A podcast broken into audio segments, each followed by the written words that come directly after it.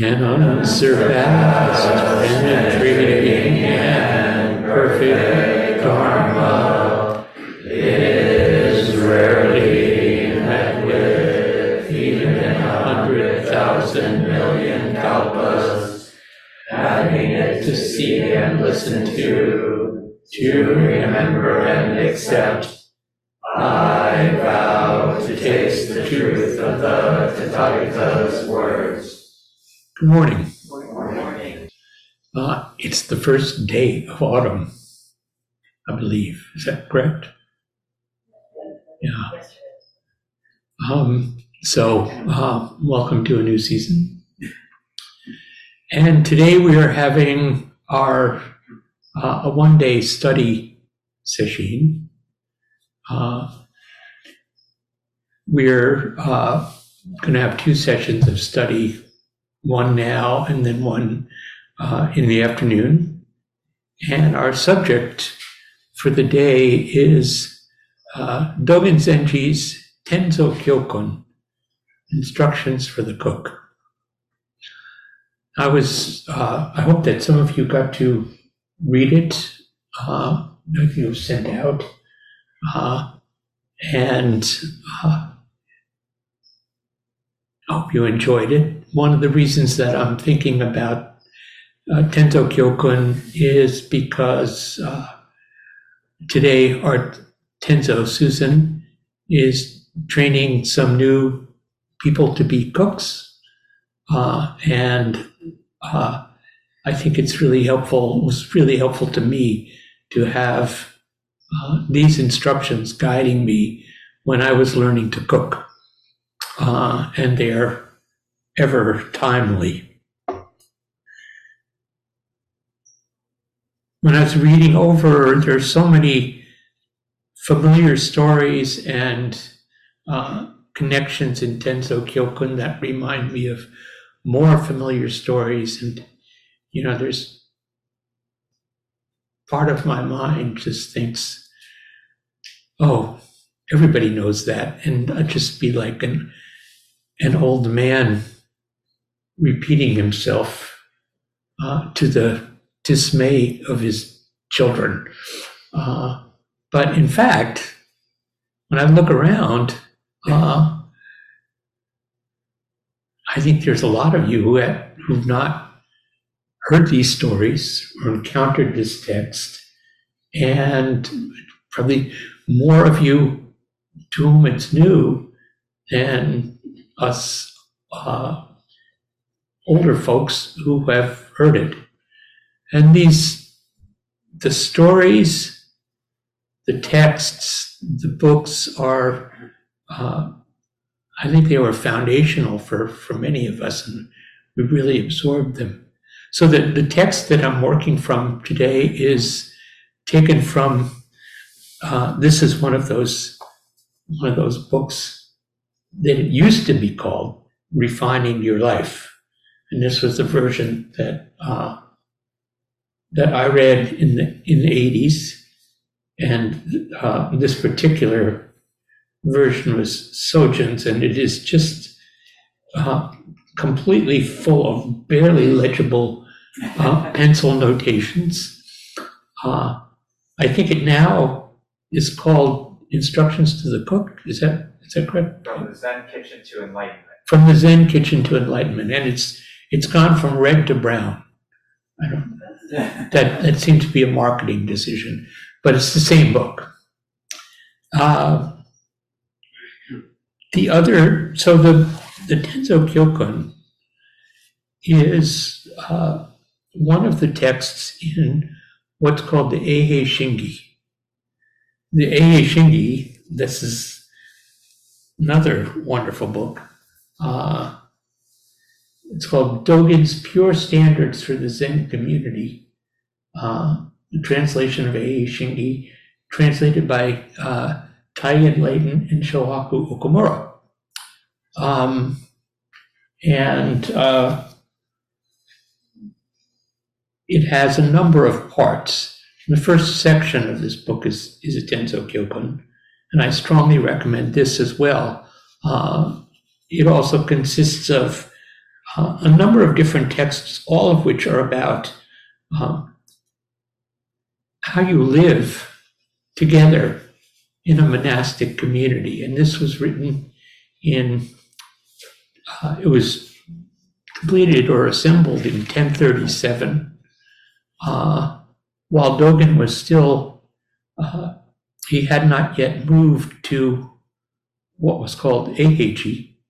Uh, he was at Koshoji, uh, which is in a little south of, of Kyoto. Uh, and that was the, the monastery that he had, is the first monastery that he had created in Japan.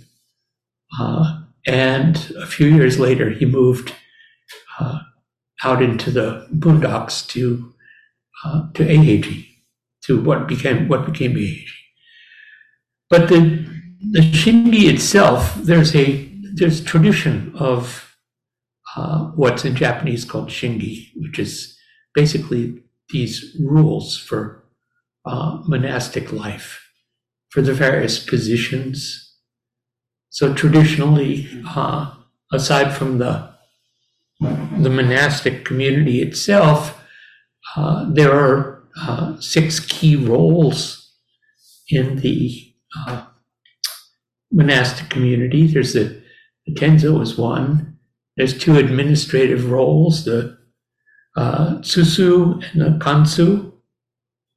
There's a Fus, who's the treasurer. There's the Ino, uh, which position uh, Ross Blum holds now, uh, who is basically oversees the operations in the temple. Uh, there's the Shisui, which we might call the work leader, uh, who's responsible for the maintenance of of the grounds and the buildings. And there's also the Shika, who is the the guest manager, who uh, basically assigns quarters, uh, tracks the coming and going of uh, monks and visitors.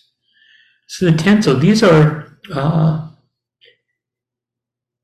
these are really key roles. Uh, so in in the second paragraph of uh, Tenzo Kyokun, uh, oh, I, I know what to say. Uh, so there there are various shingi. Uh, the earliest one that we we don't have we have reference to, but we don't have the full text. Uh, was the Hyakujo shingi assembled by Hyakujo or Baizhang uh, in Tang Dynasty China in 800 for uh, one of what was evolving as an early Chan Zen monastic community.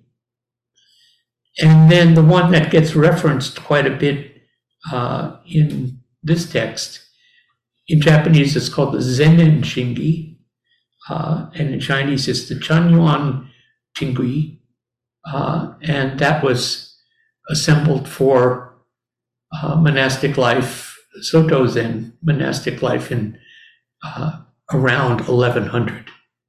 So those are those are models for uh, for these kinds of rules of comportment, practice, and actually how you do your jobs. Uh, and they're, they're really interesting for us to consider.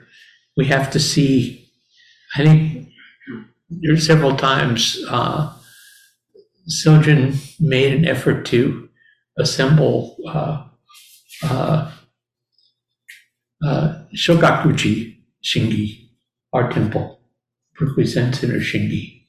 Uh, we, I should want to look back through the lectures and maybe find that. Uh, but we do have our own Shingi. You know, it's really remarkable to me. We have we have uh, all these ways of doing things and I was struck by it this morning because last week, uh, Gempo, my son, and I went to do uh, several days of sesshin in Los Angeles. with uh, Shodo Harada Roshi, Rinzai teacher. Uh, and you got the feeling that like they were figuring things out step by step, how to do things in the space they were at. And I was just struck today how settled we are in the basic way that we do things, how people are trained and educated how to move in the Zendo, how to work with each other, what you do with your mats and passing out the books, how to chant. Uh, we have a way of approaching our cooking. We have uh, we have a shingi which may not be fully articulated, but uh, it's palpable. We, it's easy to take it for granted, but it's really uh, it's really precious. And also, it's once you really start thinking about it, it's pretty complicated. There's a lot of nuance and we've been trained in nuance. We've been trained in how to how to ring the bells, uh, how to do how to lead the chanting, how to serve the food, how to cook the food, and uh, we're so fortunate to have these underpinnings of our practice uh, which allow us to do the essential, to do two essential things.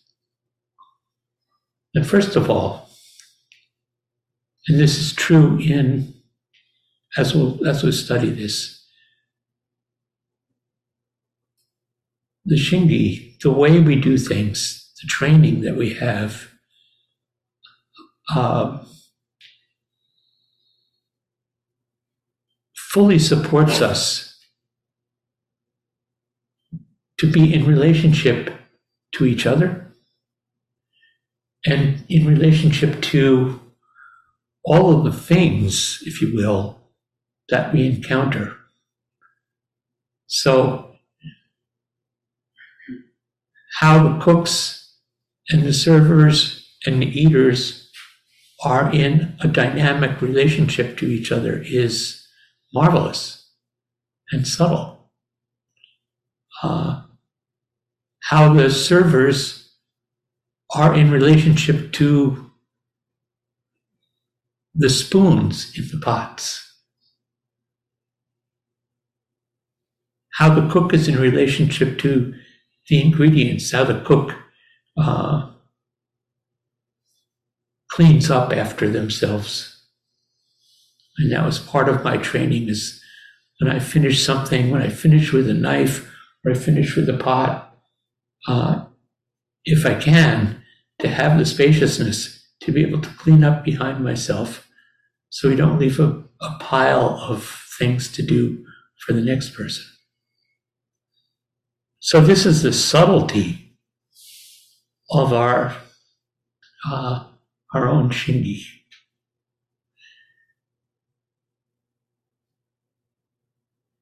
So Dogen writes, so this, the Tenzo Kyokun, let me just say, um, I don't think we're going to get as deep into it as, as we wish in the course of one day.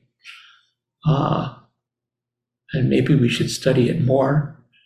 But the Tenzo Kyokun itself seems to break up into two essential sections.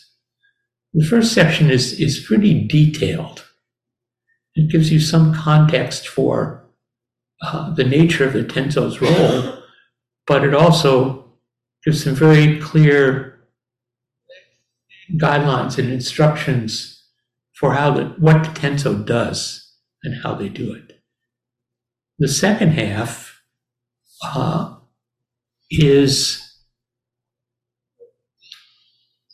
really extending from the Tenzo's role into uh, the whole of our practice. And it's using our relationship to the Tenzos, the cook's relationship to the food, uh, as emblematic of our relationship to each other and to everything, as, as really full guidelines for practice. And in the course of this all, there's some wonderful stories, and uh, I'll try to touch on some of the stories. But first, just contextually, uh, Dogen says the monks holding each office of the in the temple leadership are all disciples of the Buddha and all carry out the activities of a Buddha throughout their respective offices. It is written in the Chanyuan Qinggui that the function of the Tenzo is to manage meals for the monks. This work has been carried out by teachers settled in the way and by others who have aroused the bodhisattva spirit within themselves. In other words, have aroused bodhicitta, which is uh, the mind of enlightenment that is focused on helping all beings free themselves. That is the, the bodhisattva spirit. Uh, and he says this work has always been carried out by teachers settled in the way.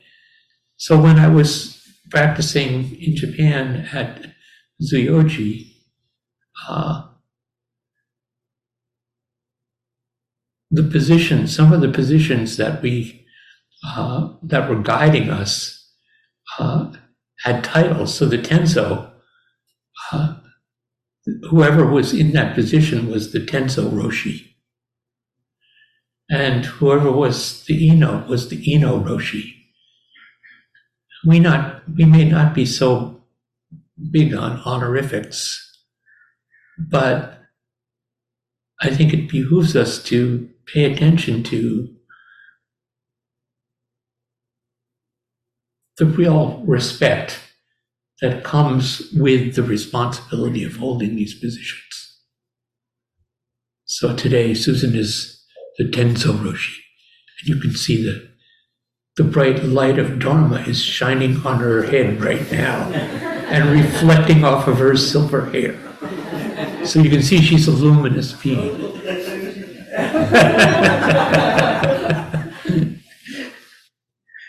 so, um, Dogen says such a practice requires exerting all your energies. If a person entrusted with this work lacks such a spirit, then they will only endure unnecessary hardships and suffering that will have no value in their pursuit of the way. Uh, the Chinguan Shingi also says, put your awakened mind to work, making a constant effort to serve meals full of variety that are appropriate to the needs of the occasion and that will enable everyone to practice with their bodies and minds with the least hindrance. So one of the things I would say about that is, and you it gets into it, he he talks about the ingredients and uh, working with the ingredients that you've been given. Um, but we want to serve meals that are full of variety and appropriate to the need and the occasion. It's also really important when we're cooking uh, to move beyond the initial place that we, we tend to start from uh, it's not a performance. So the cooking,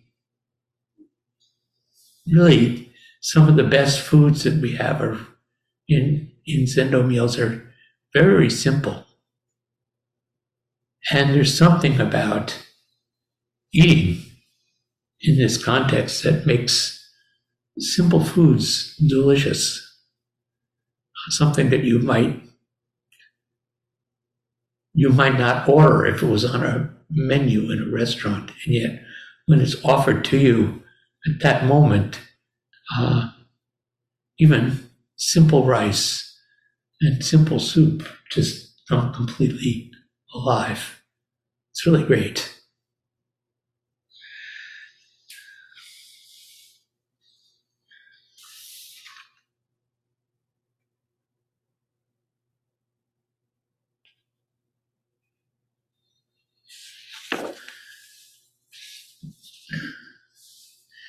So Dogen talks about the day of the Tenzo. I shall now take up the work of the Tenzo covering a period of one complete day. After the noon meal, the Tenzo should go to the Tsusu and the Kansu, the administrators, to get the rice, vegetables, and other ingredients uh, from the storehouse for the following morning and noon meals. Once he has these, he must handle them carefully as if they were his own eyes. That's how delicate you are with, uh, the food. The Tenzo should handle all food with respect as if it were to be used in a meal for the emperor.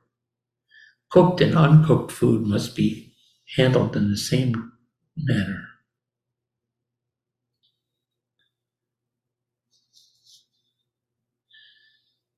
When deciding on the amount of food and the number of side dishes for the morning and noonday meal, the Tenzo should consult with the other officers. And here they basically consult uh, with the abbot uh, or the cooks. If there's daily cooks, they consult with the Tenzo, and then the menus are run by the by the abbot. And uh, I may make some changes, usually not, because mostly our cooks are pretty experienced and they know kind of what works. But sometimes uh, we learned a lot working with Sojun. Uh, and also he had, so there were particular ways that he liked the food, but also particular elements of balance so you want to balance hot, cold, uh, color, texture, to create some variety. All of these things should factor into the Tenzo's thinking about the meal that they're serving. Uh, then you prepare the meal for the next morning. I'm not going to read all the detail, but uh, what you're looking for is if the Tenzo offers a meal without a harmony of the six flavors and three qualities, it cannot be said that they serve the community. So, um,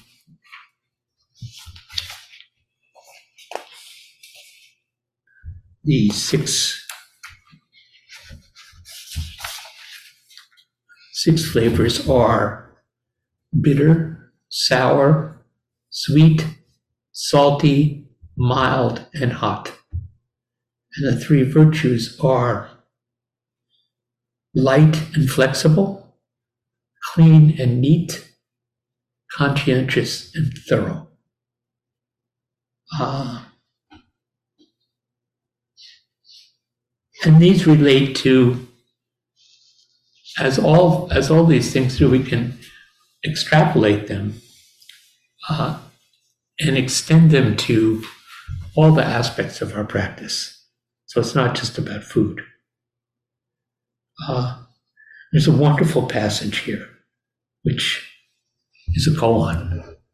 Uh, when wash, washing the rice, remove any sand that you find. In doing so, do not lose even one grain of rice. When you look at the rice, see the sand at the same time. When you look at the sand, see also the rice. Xuefeng Yicun was once the Tenzo under Dongshan Liangjie. Dongshan was the, one of the founders of the Soto school. One day, Xuefeng was washing the rice. Dongshan happened to pass by and asked, Do you wash the sand and pick out the rice? Or do you wash the rice and pick out the sand? Uh, and uh, Xuefeng said, I wash and throw away both the sand and rice together. then what on earth do the residents here eat? Dongshan pressed again. In reply, Xuefeng turned over the rice bucket. Uh, on seeing that, Dongshan said, The day will come when you'll practice under another master.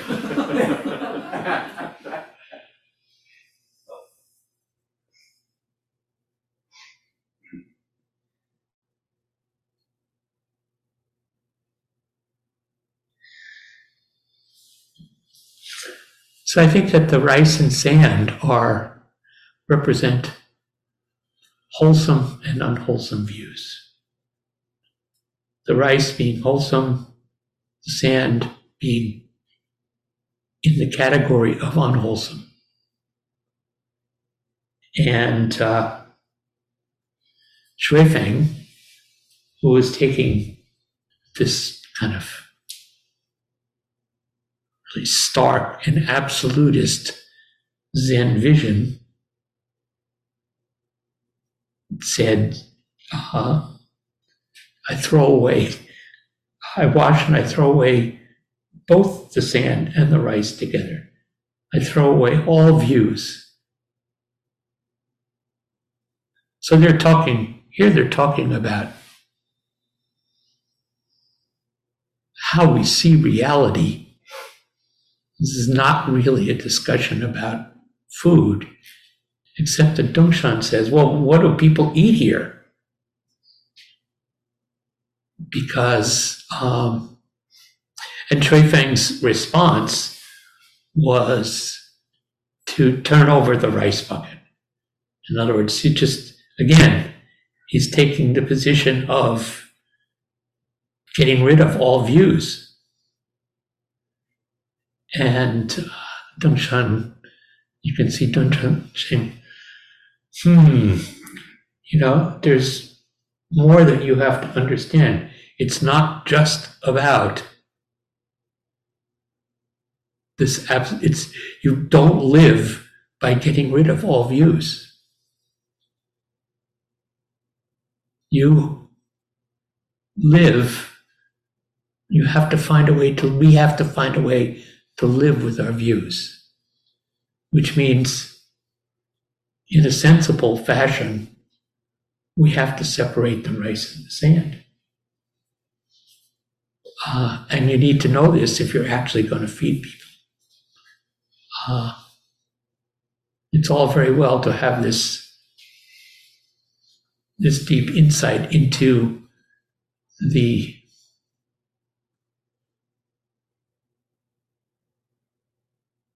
non-self of all views. But we also depend on these views the the issue for a tenzo the issue for a practitioner is to be free in the world of views, in the world of wholesome and wholesome and unwholesome, and be able to go straight ahead in order to take care of living beings. To take care of living beings, uh, you have to separate the rice and the sand.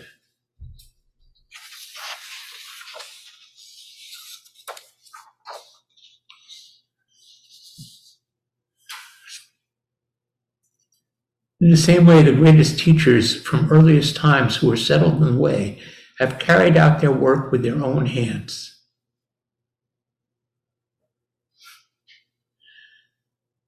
How are we, inexperienced practitioners of today, able to remain so negligent in our practice?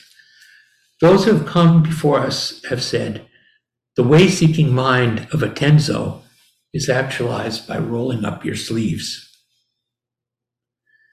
So a little later, there's a, a story that Dogen tells. Uh,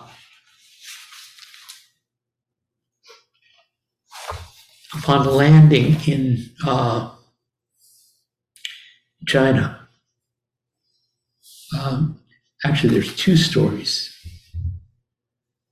First, he talks about when he was at uh, Mount Tiantong, uh, his teacher Ru Jing's temple.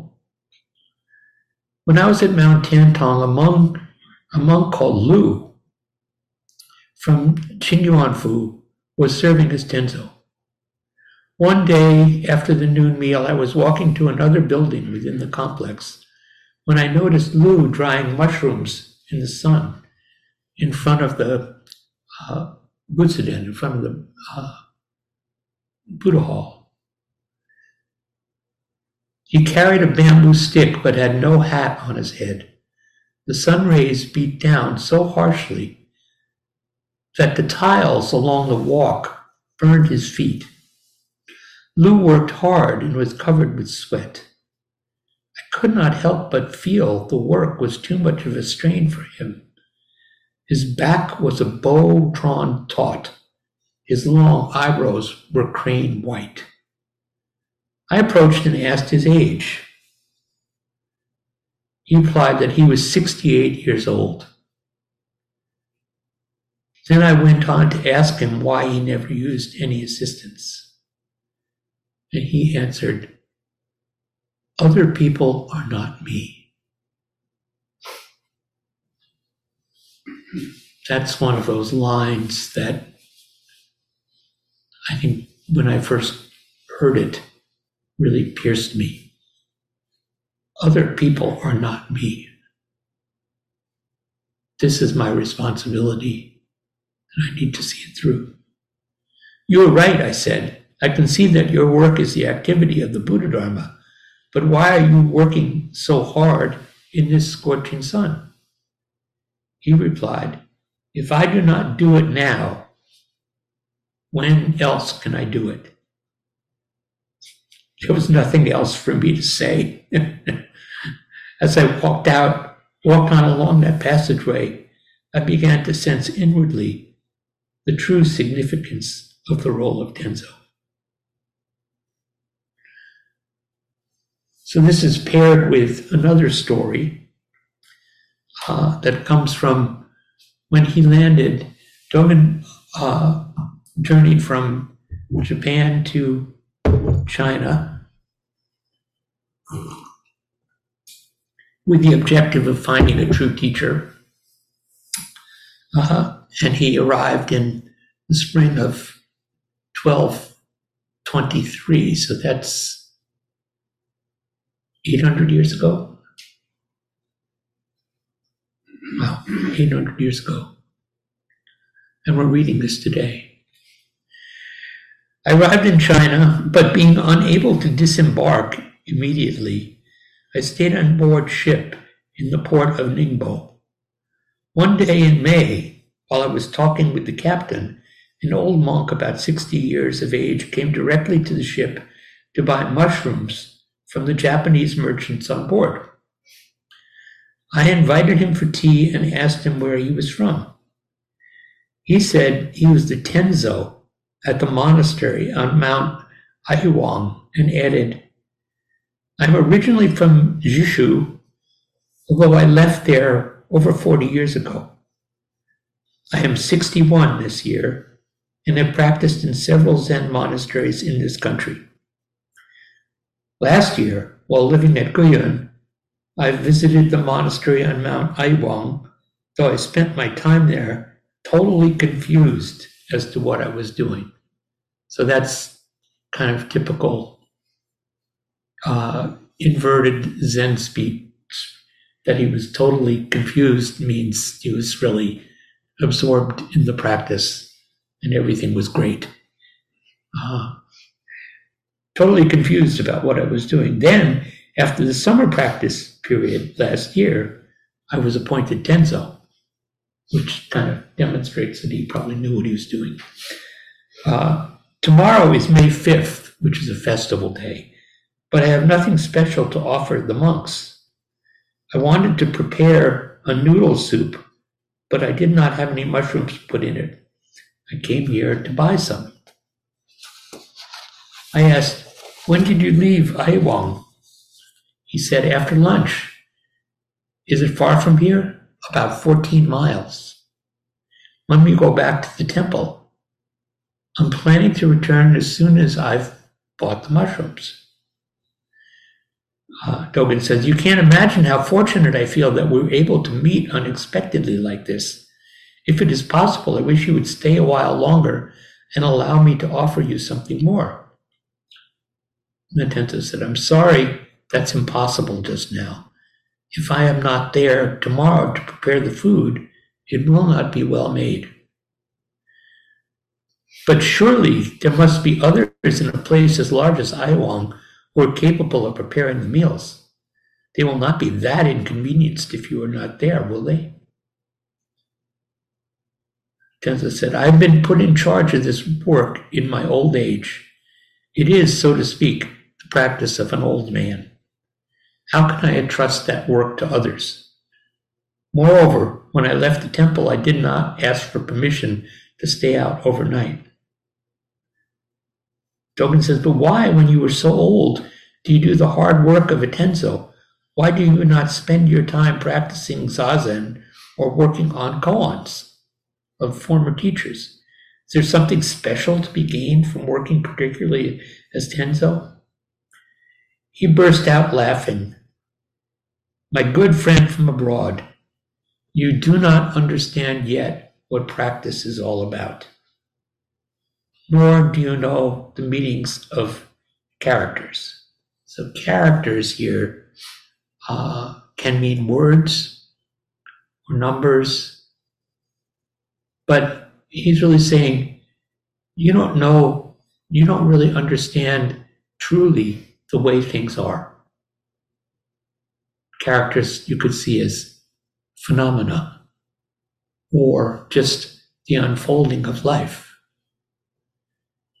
Uh, when I heard this old monk's words, I was taken aback and felt greatly ashamed. So I asked him, What are characters and what is practice? He replied, If you do not deceive yourself about this problem, you will be a man of the way. In other words, he wasn't going to tell him. you, you have to find out for yourself. Uh, and Dogen says, At the time, I was unable to grasp the meaning of his words. If you do not understand, please come to Mount Aiwang sometime and we'll talk about the nature of characters more fully. With that, he rose quickly. It's getting late, and the sun is about to set. Afraid I can't stay any longer. Then he left for Mount Aiwang. And now I've got all my pages out of order here. Okay, here we go. Uh, in July of the same year, I stayed on Mount Tiantong, again, Ru Jing's temple. One day, the Tenzo from Aiwang came to see me. He said, As the summer practice period has ended, I shall be retiring as Tenzo and plan to return home. I heard that you were here and wanted very much to talk with you and see how you were doing. This is the magnanimous spirit. We'll talk about magnanimous uh, this afternoon. It's one of the three minds, Daishin, big mind. The heart of the practice was there was something real that had happened in that discussion on shipboard between Dogen and his Tenzo. And Tenzo didn't didn't wait for Dogen to come to him. And so he just he wanted to know how this young man was doing uh, Dogen was at this point he was like 23, 24. And so he came to seek him out. I was indeed, it's very moving, really, really moving. I was indeed happy to see him and received him cordially. We talked about various things and finally came to the matter he had touched on aboard the ship concerning the practice and study of characters. He said, A person who studies characters must know just what characters are, and one intending to practice the way must know, must understand what practice is. I asked him, What are characters? One, two, three, four, five, he replied. What is practice? There is nothing in the world that is hidden.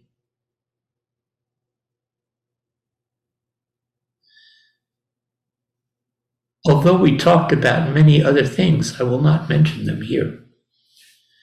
Whatever little bit I have learned about characters and practice is largely due to that Tenzo.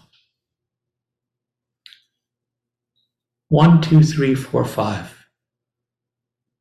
That is just the natural unfolding, the sequence of events in our lives. One thing, next thing, next thing, next thing. Everything follows in this sequence. And to ask about practice, nothing is hidden. The response just everything is completely there for us to see. There's nothing hidden. We, we think it's hidden. We feel like we don't get it when it's actually right before us. Every moment. And it's right before us, just unfolding in from one perspective, unfolding one, two, three, four, five. When I met again with my teacher Myozen, so Myozen was his teacher. Myozen had been the primary student of Dogen's first Zen teacher in Japan, Eisai. It's not clear whether Dogen actually met Eisai or not, but he was very close with Myozen, and Myozen and Dogen together went to China to look for a teacher. And while he was there, Myozen died. He was young. He was, I think he was like 43. Uh, so Dogen says, when I met again, this is after the dialogue with the Tenzo, with my teacher Myozen, who later died in China, and told him of my meeting with the Tenzo, he was extremely happy to hear about it. Later on, I came across a gatha, a verse that Xuedou had written for one of his disciples. Uh, 1735. The truth you search for cannot be grasped. As night advances, a bright moon illuminates the whole ocean. The dragon's jewels are found in every wave.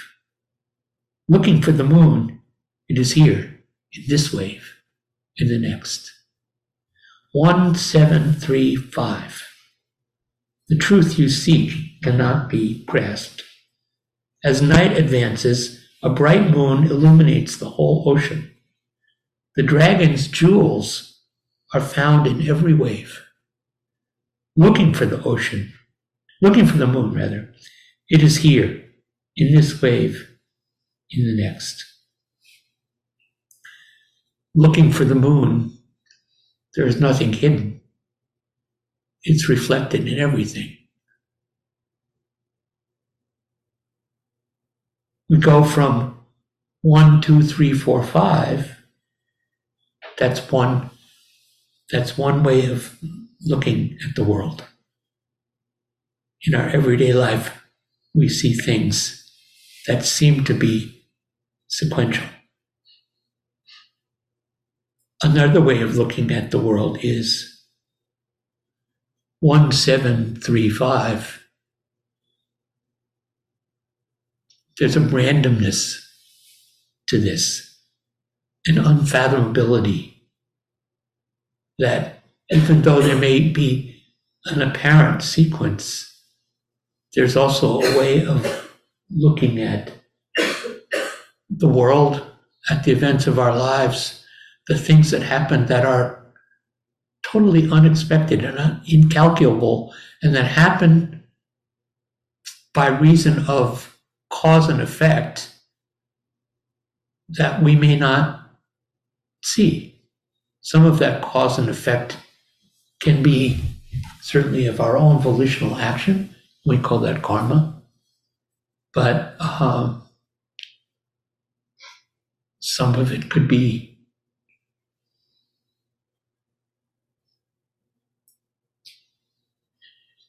a forest fire, an earthquake, a terrible illness that comes out of the blue. The seeming randomness of life is another way to look at our life, and we have to contain that in our practice. So Dogen says, um, I used to see the characters one, two, three, four, five.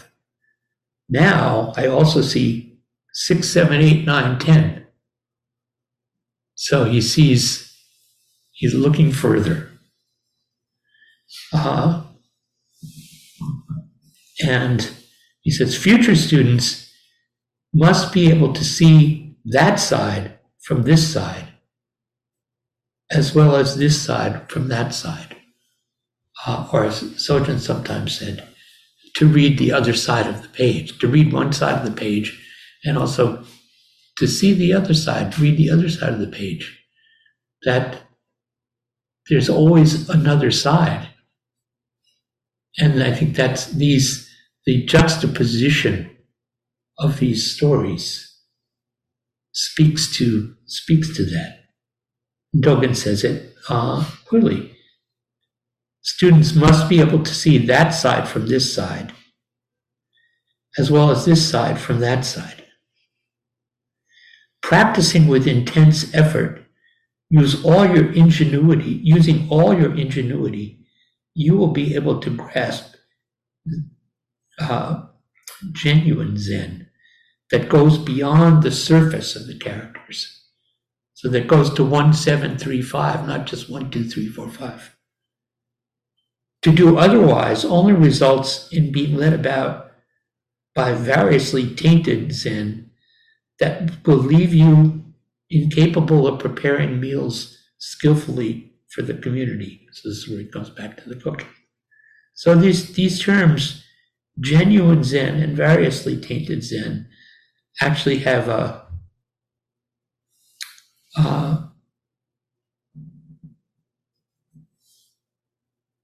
the literal translation is a little different. Uh, so this genuine Zen uh, is known in Japanese as ichimi Zen, which means one flavor. And the one flavor of Zen, the one flavor of Buddhism, is the flavor of awakening. It's the flavor of Bodhi, of Bodhi. And he says, you'll be able to grasp genuine Zen that goes beyond the surface of characters. To do otherwise will only result in being led around, about by variously tainted Zen that will leave you incapable of preparing meals skillfully for the community. Variously tainted Zen is uh, more literally it's called Gomi Zen, uh, which means five flavored Zen, meaning all of these, meaning all the different goals that we may have instead of being pointed towards just the goal of awakening with all beings, you know, we we have objectives, we have uh, self-improvement projects. We have all of these different motivations, self-centered motivations that prevent us from seeing the main chance, the central thing.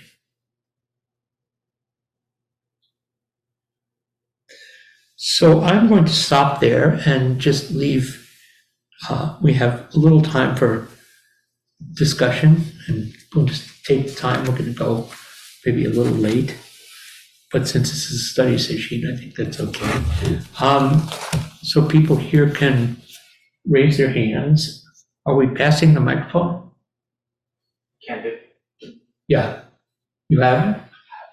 So people, please raise your hand if you have a question or a comment, and people online can uh, also raise your digital hand.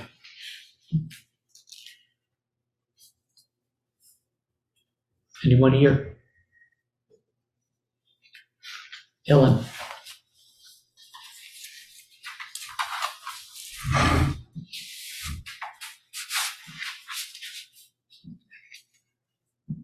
Um, this is, uh, just sort of inquiry that came up for me. A little closer to your mouth because we can hear. I'm sorry, this is just a question that came up for me when you were talking in the beginning. Um, and I just wondered in those, um, monasteries, I heard various ways of people, uh, sort of being pointed to these steps, but also leading. So, you know, was there a term or how did the turnover happen? Yeah, he actually he talks about that in in this fa- in the text. Basically, the term these positions were uh, year-long terms, basically, or that's what that's what he talks about. I don't know if that was the same everywhere, but there was there was definitely a term, uh, and uh, also it was not unusual for people to go from monastery to monastery to work with, uh, to experience different communities different teachers. And uh, these different monasteries, uh, you know, there was not a kind of unified curriculum. Uh, so different places would would have different strengths and different things to offer.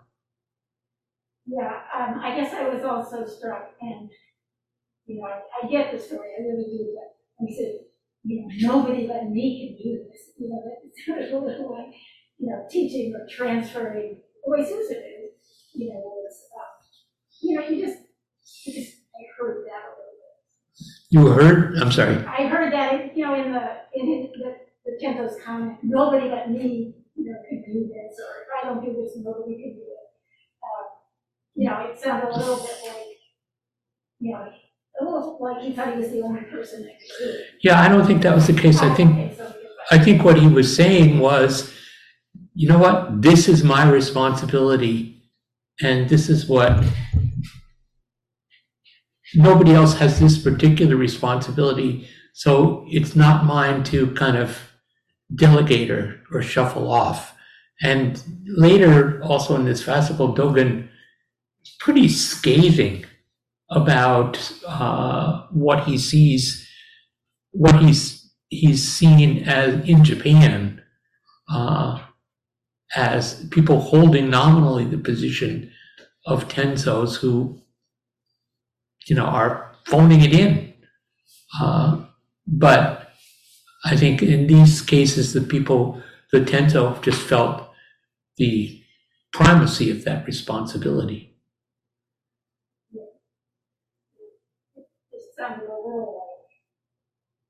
You know, we're not all in.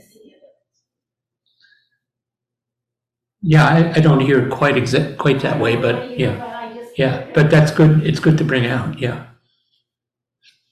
Other comments? Couple up here, Rich and then Ross. Thanks, Hozan. Can you say something about kitchen practice as Zazen? Yeah, Kitchen as Zendo? yeah. Well, y- you know, used to be, or sometimes what what used to happen in in sesshin, these long sessions, it's like people would get put in the kitchen and they'd say, Oh, I don't want to do that. I mean, I'm missing so much zazen. You know, um, and Sojun always felt this this is an essential act of our practice. It's not different. You know, we have to find out how to locate zazen mind in that activity. And uh, I think each of us who's an experienced Tenzo has uh, had to work with that and, and come to find that. I, I find that for me, I love to work in the kitchen and the element of concentration. There's a clarity in concentration and uh, rhythm to the activity that uh, brings me to a very pretty much the same place that I might arrive at from seated meditation, partly because that's the mind that I'm intentionally bringing to it. So um, that's why I say, you know, we have to get beyond the performative aspects of being the tenzo uh, to where, uh, I mean, the same thing, to honestly, the same thing is true with Zazen. When I started here, uh, like, we'd have one day session and the session director would post the positions the night before. And I, you know, I would like rush over and because I wanted to know what position I had, you know, and uh, and it it was meaningful to me in some way that I can't explain, but it was about me. Uh, and you know, when you we would ask Sojun, well, uh, how do you prepare for? He said, I don't prepare. You know, I just I just come, and that seemed uh, mind-boggling to me uh, until that's kind of what happened. I don't think about it in advance, and it's like, uh, you know, I just went to Sesshin in LA, and it's like I didn't have a position, you know, just like okay, just I'm here. Tell me what to do, and that's that's when you really when you're settled in practice. That's your attitude towards towards any of these positions. They're all they're all fine. It seems like that line, the way to actualize the basic mind of the Tenzo is to roll up your sleeves. Yeah, roll up your sleeves. You do want to roll up your sleeves because otherwise they dangle in the soup, which is not good. Yeah. Ross? Uh, Thank you, Evan. Uh, This is the how question. So you open up your talk with uh, regulations for the monastery.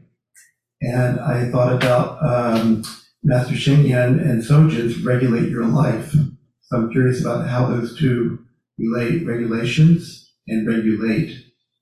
Uh, And then also with regard to um, the tenzo has to work with the ingredients that they're given.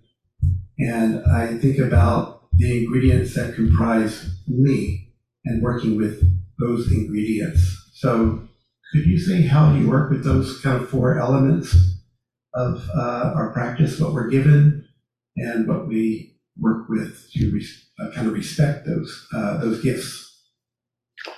Well, you've asked two questions, right? Um, maybe let me answer the second one first. We're given our body, we're given our mind, we're given certain things by virtue of where and where we were born and into what communities. Uh, and I think one way to work with them is that these are these are all the ingredients for the supreme meal of Buddhahood. And in that sense, each person has this opportunity to cook them into something that be nutritious and, and tasty, even though there may be some bitter ingredients in there. Uh, so we, need to find what's the balance of uh, the ingredients of our life that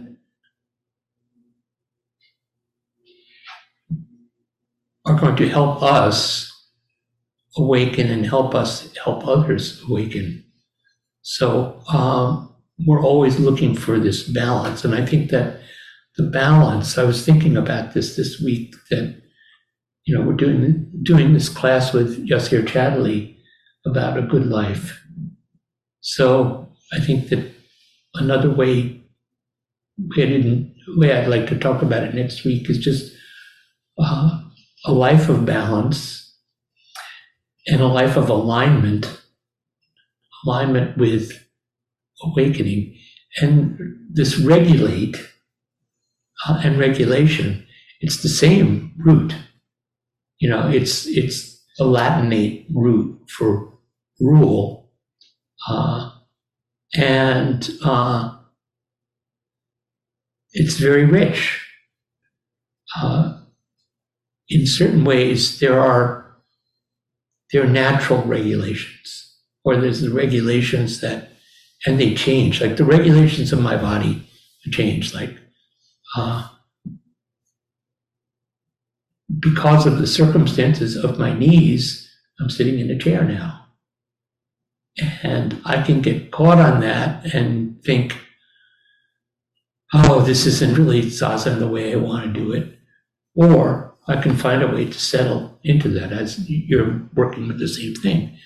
Uh, and in various ways, all of us have these challenging circumstances of our life that provide they provide a wider context of regulation.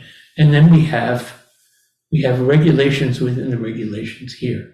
And part of what's great about our practice is this dimension of discipline and regulation. Within those strictures we have a really clear opportunity to see ourselves so that's that's what it's that's what the service of them is. Thanks. Anyone out there in Zoom land?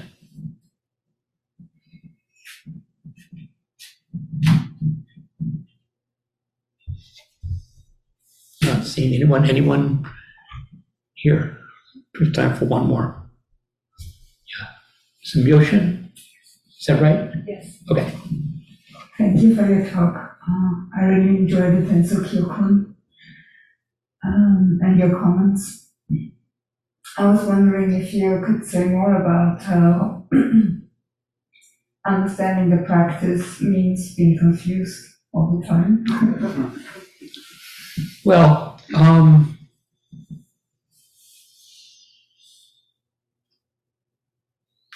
I think that first of all, this is just kind of Zen talk. Uh, that's one side that you know you don't want to uh, you don't want to come off in an egocentric knowing way. So you say i was just confused the whole time. Uh, but also uh, i think again and again i return to this line from Dogen's Genjo Koan. Uh, when Dharma fills your body and mind, you realize that something is missing. You may not know what that is. So it's to me the the confused is the confusion is simply another way of talking about what is mysterious that we can't understand. You can't fully understand your original mind. Uh, and I, I'm going to talk about this in a couple of weeks. You know, that even you know the mind that just responds to whatever comes through its sense fields.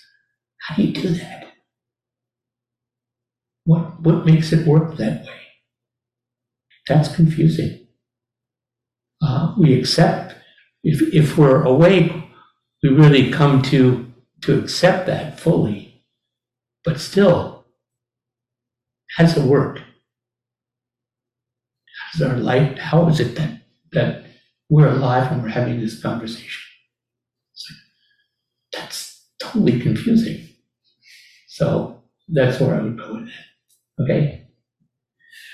So thank you all, and we'll continue this afternoon. Yeah. Uh, a public service announcement. Yes. From the Ino, uh, with regard to regulations.